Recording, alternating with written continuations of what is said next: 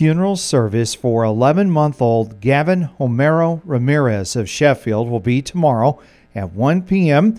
at the Sietsema Atkinson Funeral Home in Hampton. Burial will be in the Hampton Cemetery. Visitation will be tomorrow from noon to 1 p.m. at the Sietsema Atkinson Funeral Home in Hampton. Gavin Homero Ramirez passed away Friday at his home in Sheffield.